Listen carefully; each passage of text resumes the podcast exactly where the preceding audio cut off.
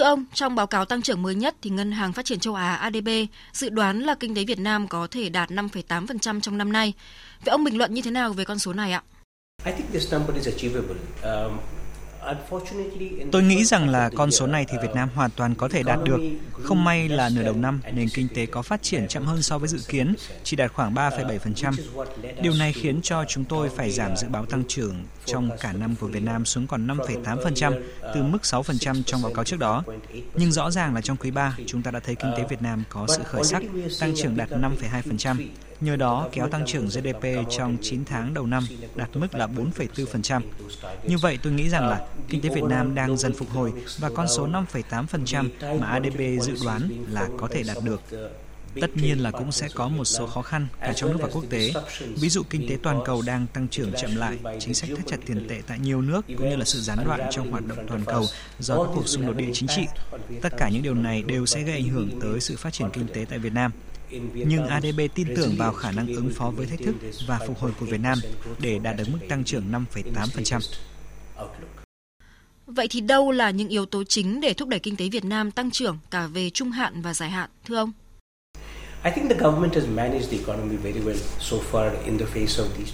Tôi nghĩ đến thời điểm này, chính phủ Việt Nam đã có những chính sách kiểm soát nền kinh tế khá tốt trong bối cảnh toàn cầu có nhiều thách thức như hiện nay.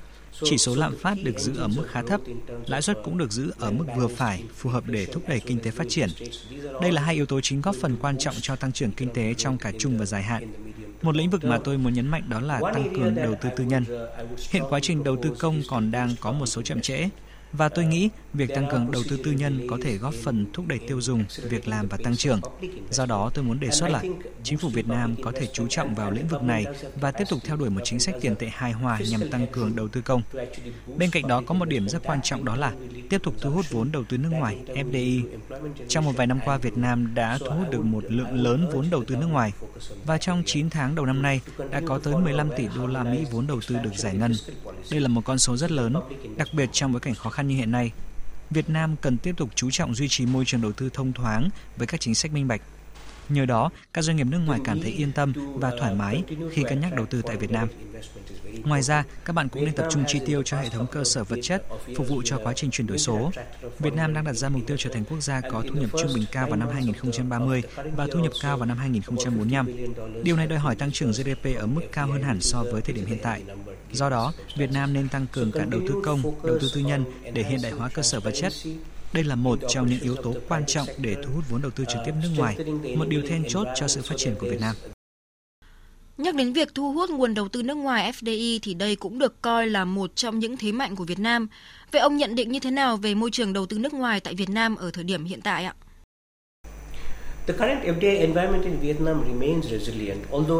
Hiện môi trường đầu tư F D I tại Việt Nam có khả năng ứng phó khá tốt trước các khó khăn.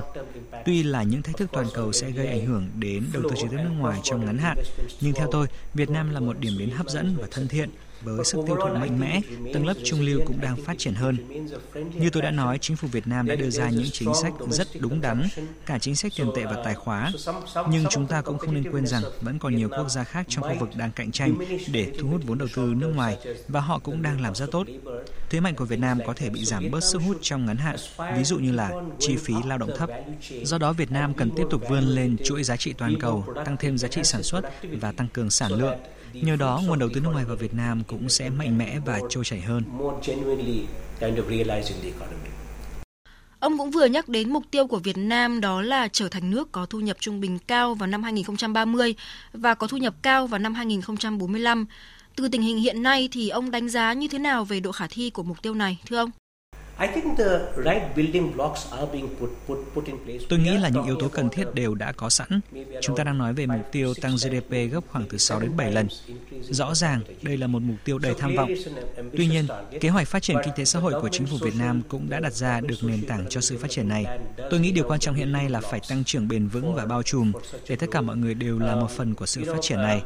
Trên toàn cầu, các nước cũng tin tưởng cao vào sức chống chịu của nền kinh tế cũng như là vào kế hoạch hành động của chính phủ của Việt Nam. Dù chúng ta sẽ còn nhiều việc cần phải làm, nhưng dựa vào cách mà Việt Nam đang ứng phó với thách thức vĩ mô, tôi tin tưởng vào khả năng đạt được những mục tiêu này của Việt Nam.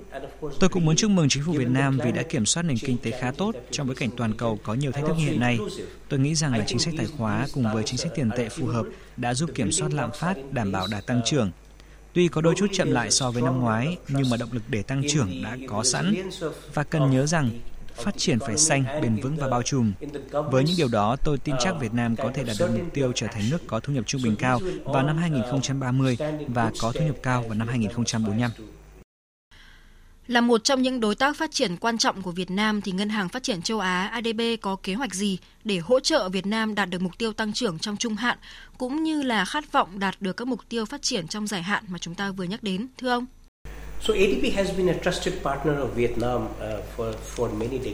A D B là một đối tác đáng tin cậy của Việt Nam trong rất nhiều thập kỷ qua. Chúng ta đã có những dự án hợp tác với tổng trị giá lên đến hàng tỷ đô la, và chúng tôi hy vọng có thể góp phần vào sự tăng trưởng và phát triển của Việt Nam.